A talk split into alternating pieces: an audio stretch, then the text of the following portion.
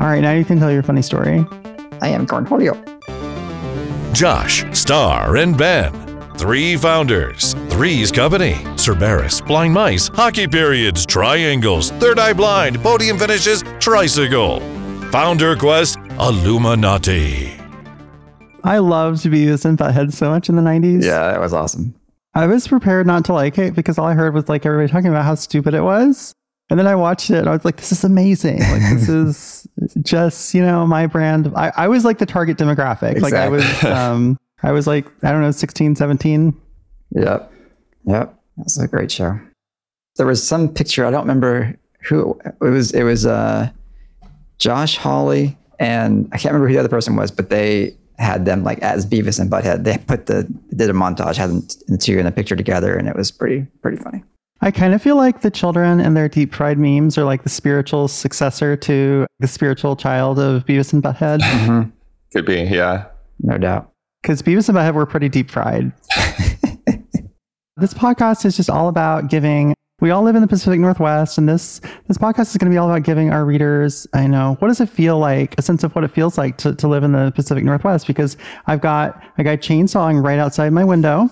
They've got a wood chipper going, and it's just it's an extremely Pacific Northwest thing. You know, I've lived all over the country, and I've never lived in a place where about about a third of the time you can hear a wood chipper in the background in a residential neighborhood. Yeah. Yeah, I think I think part of that is due to the trend here that I haven't seen anywhere else of allowing like 90 foot cedar trees to grow right next to the houses, right? and so and so at some point someone's like, you know what, we probably should take that down. and Speak- yeah. repeat that over and over again in every neighborhood. And Speaking of, I have some chainsaw work to do like right after this podcast. So we had a we do live in like a grove of of cedar trees and one of them fell in my backyard and took out my fence the other week. So Oh um, no. we've been I've been kind of working on that slowly. Oh, that's good. you're gonna be all set for firewood this winter then. yeah, I- yeah, for sure. I've been set for firewood cedar since we moved smells in here. Like trees fall like every year, it seems. One thing I learned when I started permitting process for my backyard office is that Seattle has a concept of I forget what exactly it's called, like, but it's like there it's like significant trees or like important trees. Mhm. Like there's an official designation for if a tree is like worth living or if you can just kill it with impunity. Yeah, Hmm. yeah. Kirkland is pretty pretty uptight about that whole tree thing as well. I, in fact, apparently Kirkland is like Tree City, USA. But you know, there might be I don't know five thousand of those in the country. But anyway, like I, for some reason, the people that owned my house before me, or maybe the people that owned the house before them, decided to plant a nice maple right close to the driveway. And that maple, over its lifetime, of course, grew and grew, and its roots grew and grew under the driveway and heading towards the foundation. And I'm like, I've got to take this tree out. The city of Kirkland was not terribly happy with the idea of me taking out this tree that, yeah, had that designation. I don't know what they call it, substantial tree or or something. But uh, yeah, we actually, yeah, we actually Legacy have tree. a, uh, yeah, we have a policy in, in Kirkland. Like you can only remove two trees per year from your property. You have to get special permission if the tree has a particular diameter or trunk, like you know if it's been around long enough, kind of thing. So Oh yeah. yeah. It's called the the the, the absolute unit de- designation. So, So- I had to actually send I sent like a Google Earth view of my of my house, my lot, and I had to circle the tree and you know get permits to be able to remove Yeah. it. So so what you're They're like, saying Sorry, sir, that tree is a chonk. What you you- can't remove that. that, that big boy's an absolute unit. You can't you can't just cut him down. So, so Ben, what, what's it like living under uh, tyranny? Well, and then and then the uh, the tree removal service that because I didn't want to do it myself. You know, I'm not I'm not I'm not that manly. They came out and the contract was like, you know, if if you get sued by the city, then it's all you basically. Like they disclaim any any liability of getting in trouble with the law. Do, do they have Oh, that's like funny. tree lawyers or like, who do you hire? the tree they got the tree police. They go out every year and they they look for the trees Yeah. gone missing. Well, actually, I did like when I was permitting my um my shed or my office. I call it the shed, but it's actually a pretty nice office at this point. Like I was originally going to have it on the other side of the lot, but that was too close to the roots. Of this this special tree, Mm. and which is good. I don't want to like kill the tree, so I'm Yeah. glad that they told me that. I don't care what side I build it on, but there there are actually tree lawyers and tree laws. And like it's a whole big deal with I mean, like- forestry because uh, let me tell you a little bit. Um, this is just going to be the gossip episode where I just tell you all about like all my family's dirty laundry. So my sister, my half sister, I've got, you know, several siblings and my half sister is like 20 years older than me and she kind of, you know, got a little weird there and got a little hostile towards the rest of the family. And essentially the family owns a owns sort of in common this little plot of land in Mountainburg, Arkansas that has it's just forest. Mm-hmm. There's it's pretty useless, you know. It's not even really flat enough to build on. Like you would really have to go in and, you know, clear it out and bulldozer it to make it a decent place for a house or anything. And so she was not she, like she was not an owner due to like some weird some complications like she sold her part or something like that but anyway later on like several years ago she went and hired a forestry company to cut down all the trees on the land and sell them log to, it. yeah to log it and um, give her the money the proceeds which is you a know, pretty shitty thing to do right? Industrious. yeah It's so taking anyway, initiative. so we, so of course we had to sue her, just because I don't know, just kind of out of principle. It was such a paltry sum of money, but um, it was kind of ended up being the principle of the thing. But yes, there's So lots you- of laws about like cutting down other people's trees. Like this Yeah. is something people have really dealt with in the past. well, you know, like if you're gonna go into law, like tree law seems like a pretty good, a pretty good way to go. Like very stable. Yeah, Seems kind of Like- chillax, you know. there'll probably be trees in the future. have you all uh, back to the Pacific Northwest? Have you seen the pictures of the trees like back before the whole like the Pacific Northwest was logged, like back in the day? Yeah. Like amazing. you like pictures of like entire logging crews like sitting on the stumps of these trees that are like, you know, like I don't know, like was- twenty people or something. Yeah, I was just reading actually uh, the book "The Boys in the Boat." It's the story of the U.S. Olympic team rowing team in 1936, and they were from the Seattle area. They were the University of Washington crew. So there's a lot of like Seattle area history mixed in with this book, and it followed the uh, one of the one of the members of the crew. His name was Joe, and it's all basically his life story. And he lived out in Sequim for a while, and he uh, had this is during the Depression era, and so he had zero money and he learned like from a friend like how to do various things that were handy enough to that someone be able want to pay for. And one of the mm-hmm. things that was interesting is they would go, go behind the logging crews who were chopping down these huge cedars and taking taking what was- to them was useful like because cedar shingles was a was a thing. So they would take like the core the straightest part of the tree and just leave the rest. Joe and his friend would go behind them and like you know get the rest of the tree that was left Yeah. there on the ground and then you know carve it up and sell their own shingles that's pretty uh pretty clever Nice. It's pretty cool. it's a great book though you should check it out it's so well written that like by the end when they're talking about the olympics and you know talking about the race like there's so much drama like you're i, I was like really engaged like how's this going to go even though you know i already knew the end right but still, Yeah. it was really cool Well, get your affiliate link for the show notes. Oh yeah, right right this is this is how we're monetizing the podcast. that's gonna pay for the second. We're just gonna second mortgage, second house. No, second mortgage is not as a second house. That's a very different thing. Well, I, I, you know, have anticipated further problems with my tree situation because my lot has a few more old trees, legacy trees that are going to need to go at some point. And so, what I've done to kind of uh, avoid any future problems is I've planted more trees on my lot so that by the time I'm ready to cut down Ah, the ones that I need to cut down, I have some replacement trees ready to Oh, go. There yeah. you go. Yeah. There you go. Yeah. It's just all trees. There's not there's no place to walk. well, what happened this week? Did any, I didn't I didn't do anything this I did stuff this week, but I look back on it and it's like I didn't get anything done this week. I realized yesterday, Thursday, that I've sort of ended up with a schedule where I've got Zoom meetings every day and they just and, and I realized also because I've never had a schedule like this. I've never done so many like freaking like calls in my life.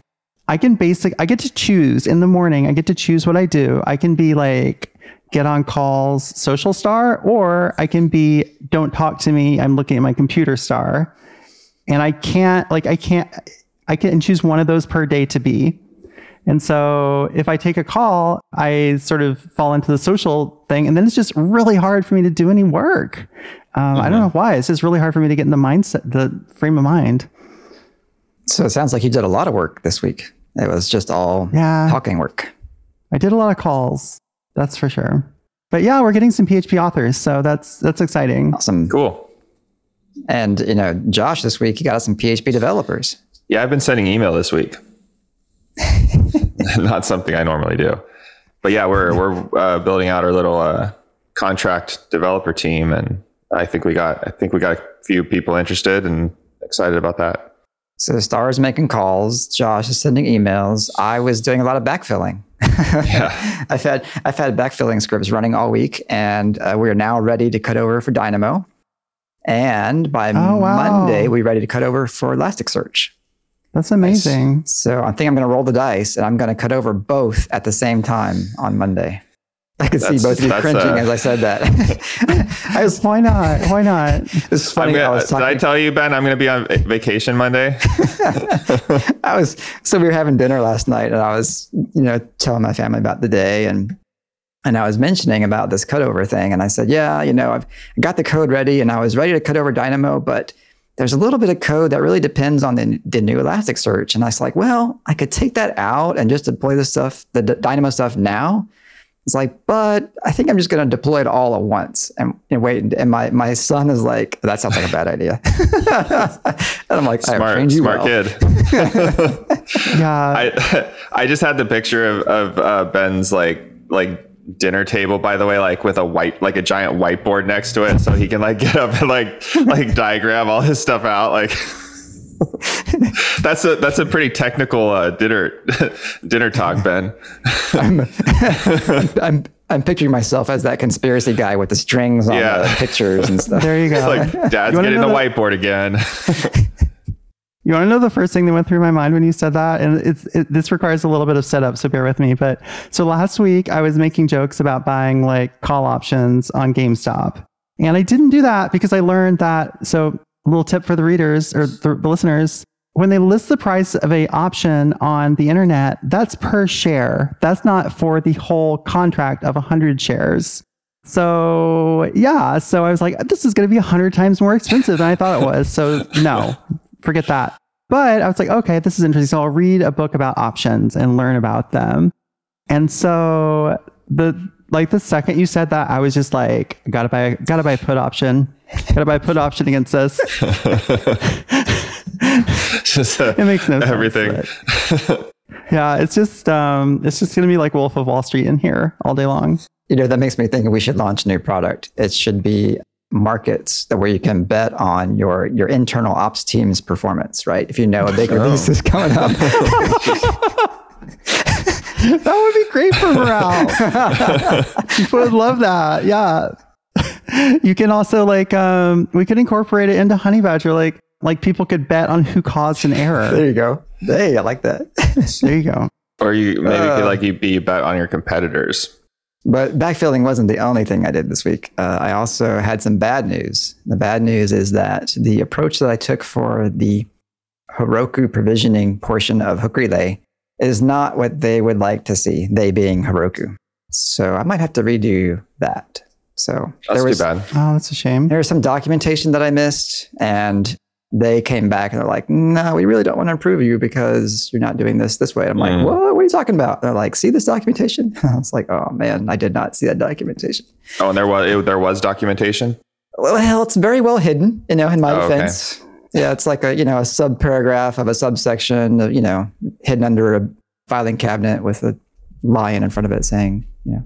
And then also discover that I thought we had had enough alpha testers test, but in fact we have not had enough alpha testers test Mm. because the requirement is you have to have ten uh, alpha customers who have provisioned the add-on, and uh, we have not reached ten yet. I've invited more than 10, but uh, I guess I didn't keep close enough track as who's actually using the thing. And Uh, so, yeah, we've got some work yeah, to do there. I So guess that's, Heroku that's would kind of a that. bummer.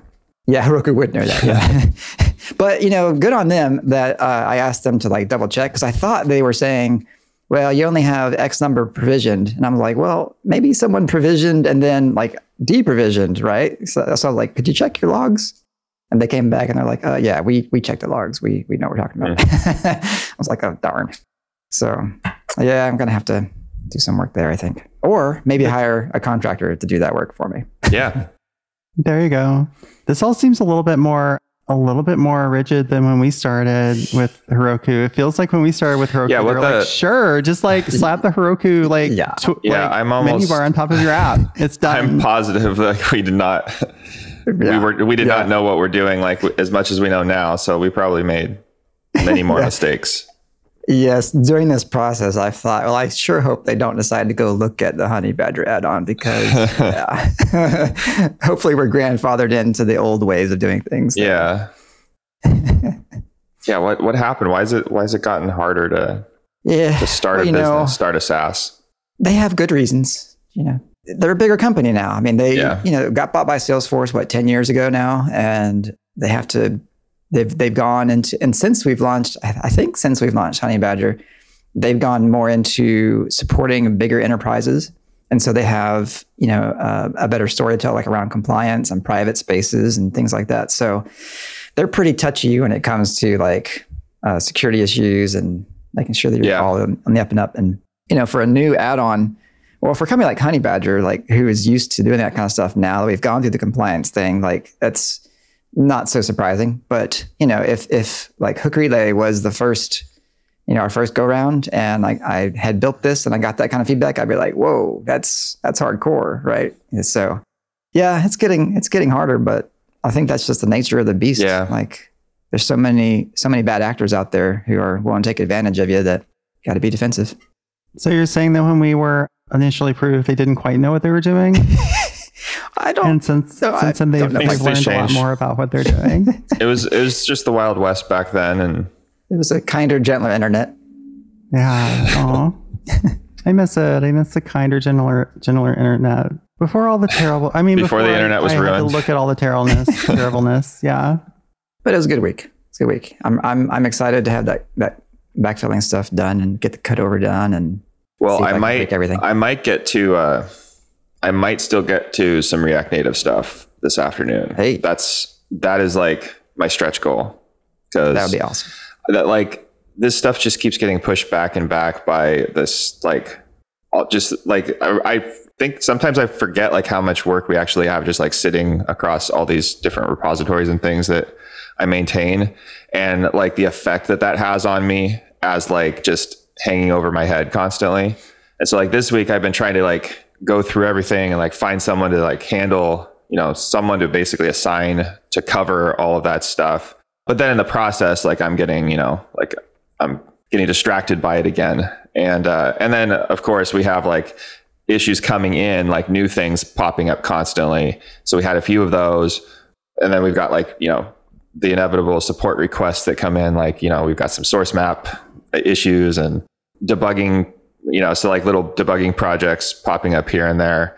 By the end of the week, I realized like I've pretty much just like spent the whole week doing like support and pretty much like writing and documentation is like what I spend, I think, most of my time doing. But sometimes it just feels like you didn't get anything done. But I know I worked a lot. So hopefully all that documentation pays off. Laying that foundation. Yeah.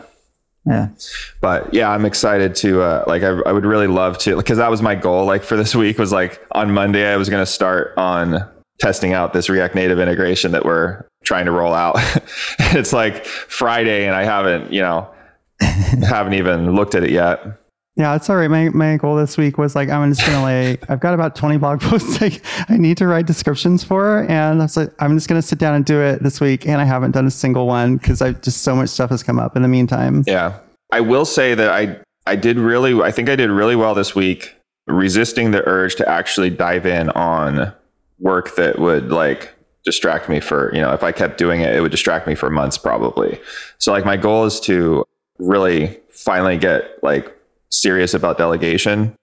And um, so instead of actually like when when something like when I see an issue that's like nagging at me and I'm like, oh, like I could jump in and fix that. And that's my instinct. Like this week instead of like actually like just diving in and you know kind of seeing if it was a quick fix or something i'm just like documenting the process of what i would do to like address that issue and then just putting in an issue for someone else hopefully soon to take on so basically like spending that time just like documenting the problem which will make it easy to, well easier to pass off to someone Yeah. You spent a lot of time writing a, a document about sort of how this contracting system will work, like how we're going to manage contractors going forward. And like we had that call on Monday, and that was really interesting. Like that was, I, I felt like you had a really solid, you to come up with a really solid sort of foundation for building this, uh, this contracting system on top of.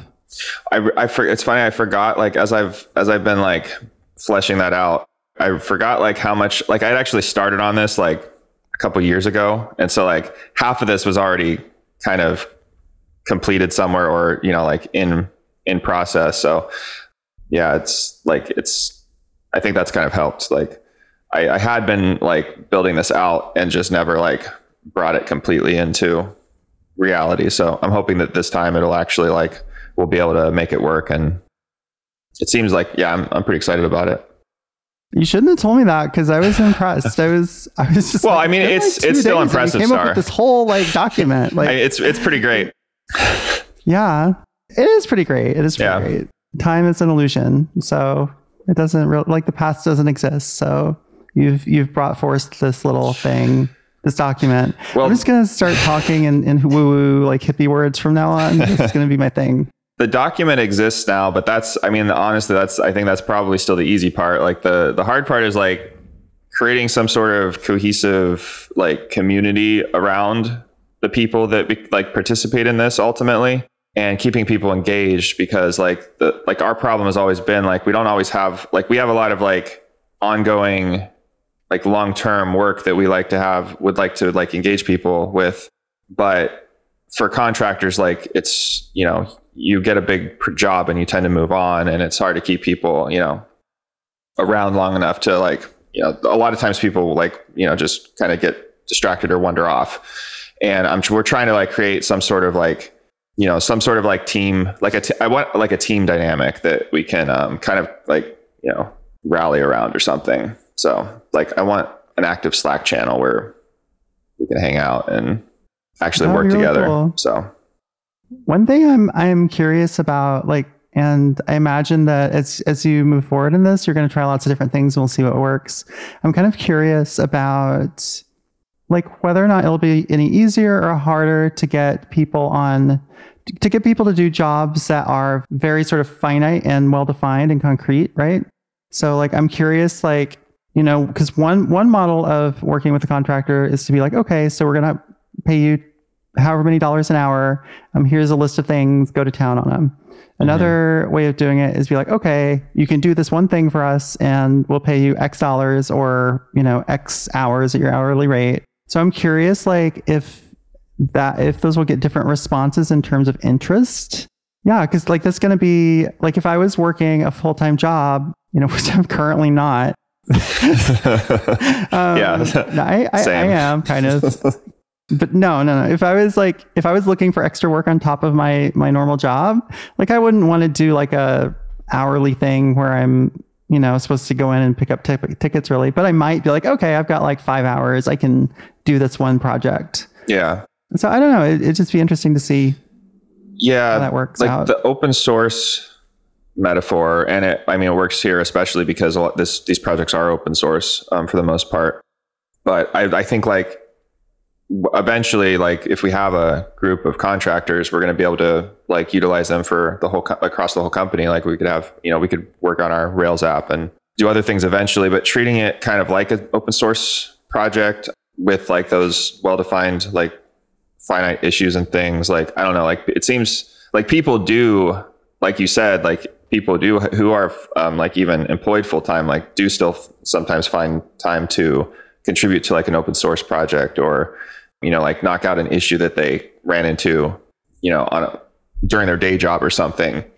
So it seems like that could translate. And i mean like you get paid for it with us which is always a nice a nice uh plus. So the thing that i worked on this week that i'm I think is important that I had not created before is like coming up with like how how we're going to actually like handle the project management side of this whole thing because like we don't do project management really.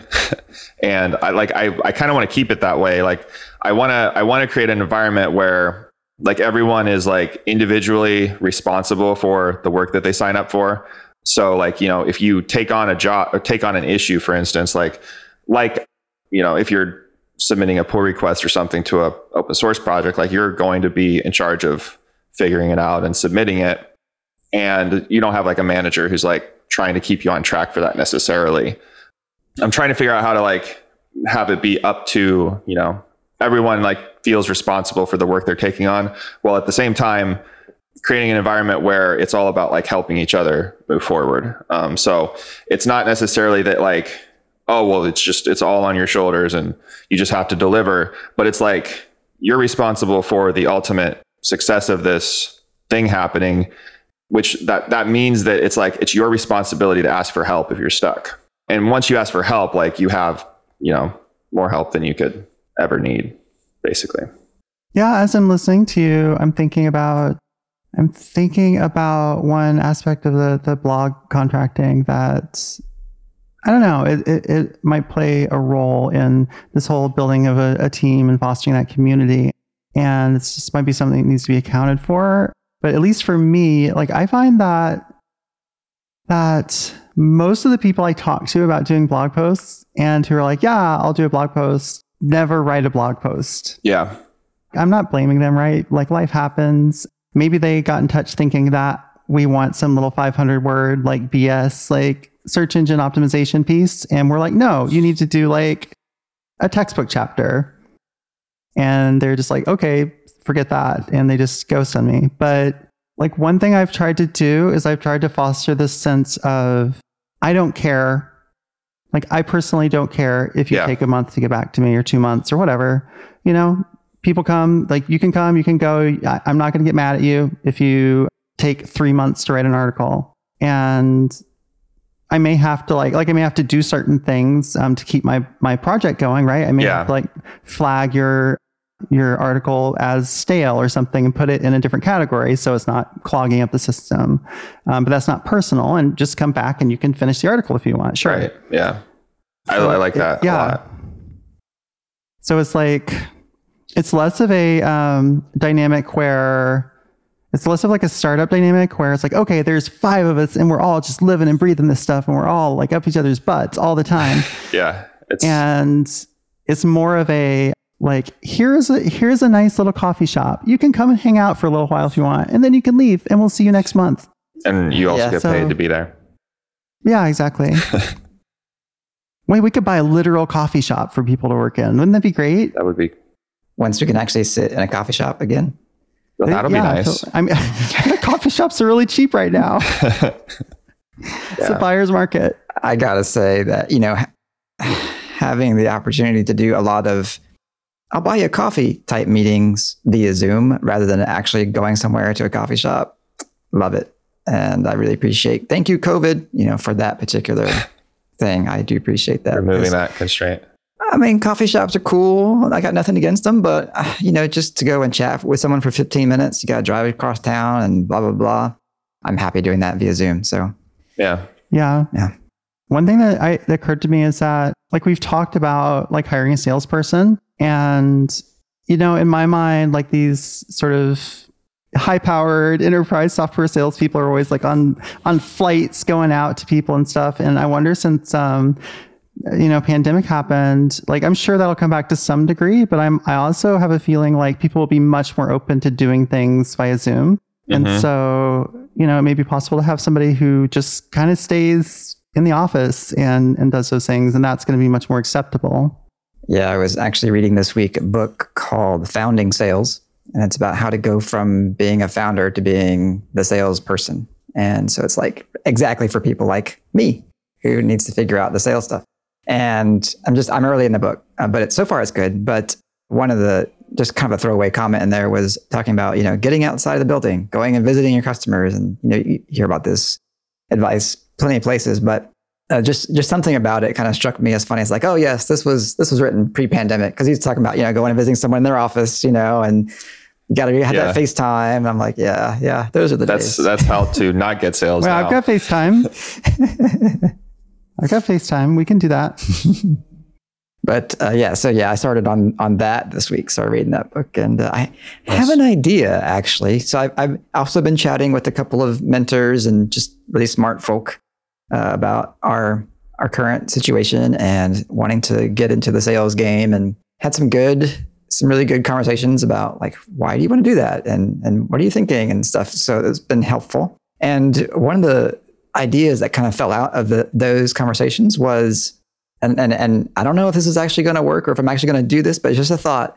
What if I went through our existing customers and looked at those customers that are parts of you know larger organizations, and I go to them and say, "Hey, you are using Honeybadger. You love using Honeybadger. You probably have some other teams at your company that aren't using Honeybadger. How about you introduce me to them?"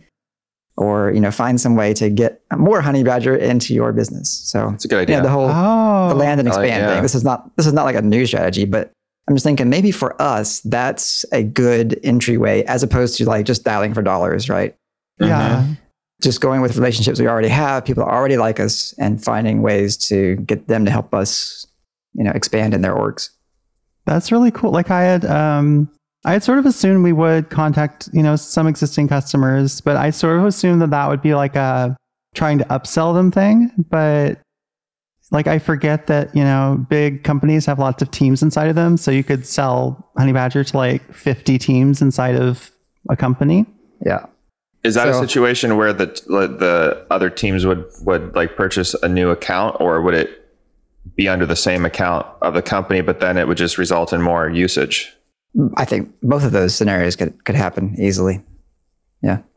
So I'm going to be doing some queries next week and pulling out some of our good customers. We uh, this pro tip to people who are SaaS operators. What we do in our in our uh, help desk system is when we have people give us kudos, we uh, flag that uh, particular response with a testimonial tag. And so we can easily go back to people who we know love us and had great experiences with us because we can just filter on that tag. And so I think I'll be uh, running some queries this week and cross referencing our testimonial people and finding out some good uh, potentials to talk to, sending out some emails.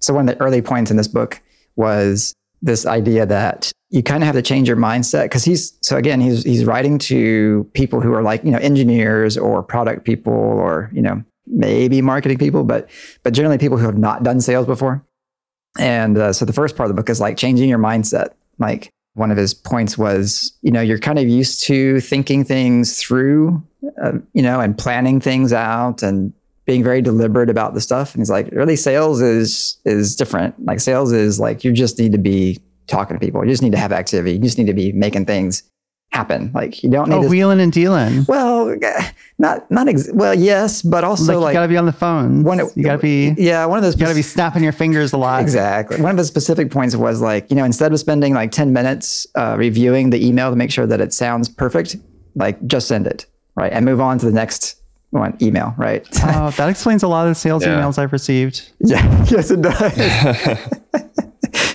yeah. Very, very little proofreading going on. That's probably why, like, Just- it- yeah. I seriously sometimes like I look up and it's like I've spent an hour editing this like one paragraph email. Yeah, sending to it's- something I don't really care about. Like, why did I do that? I don't know. Uh, So there, there's your sales tip for the day. Maybe we'll have to like make a this a, theme, a regular feature of the of the Founder Quest podcast. We'll come up with a sales tip of the week. a week. sales tip. That's cool. I love it when Yeah. you go off and you talk to people who like know what they're doing and then you come back and tell us like what they say. I'm I'm pretty bad at that. So it's Yeah. it's uh You should do more I of feel that. like you enjoy that a lot more than I do. So but I always really enjoy hearing what comes comes like out of it. hmm Yeah. so yeah, we'll see what happens. Well, cool. I'm all, you know, I'm all up for becoming like a hardcore, a hard driven like sales or organization, right? Like coffee is for closers. Greed is good. Just Um, slap the top of that thing. You can fit so many errors in this. Yeah, you can fit so many errors in there. It's like, do you know how many how many um, eras you can fit into the trunk of a Mercedes? I don't know either, but it's a lot more than like a Honda. By now. Supplies are limited. Only have so many bits. So you've been listening to Founder Quest, and go give us a review at Apple Podcasts or whatever they call it now. And yeah, if you want to write for us, go to our blog, look for the Write for Us page. I'm kind of drowning in new authors right now, so it I, I may not be able to get to you for a while, but you know, contact us. And until next week, we are the Founder Quest people. I guess. Beavis and Butthead shall return. oh no! Oh no! He, he did it. Founder Quest is a weekly podcast by the founders of Honeybadger. Zero instrumentation, 360 degree coverage of errors, outages, and service degradations for your web apps. If you have a web app, you need it. Available at honeybadger.io. One more from the founders? Go to founderquestpodcast.com. That's one word, where you can access our huge back catalog of episodes. Founder Quest is available on iTunes, Spotify, and other purveyors of fine podcasts. We'll see you next week.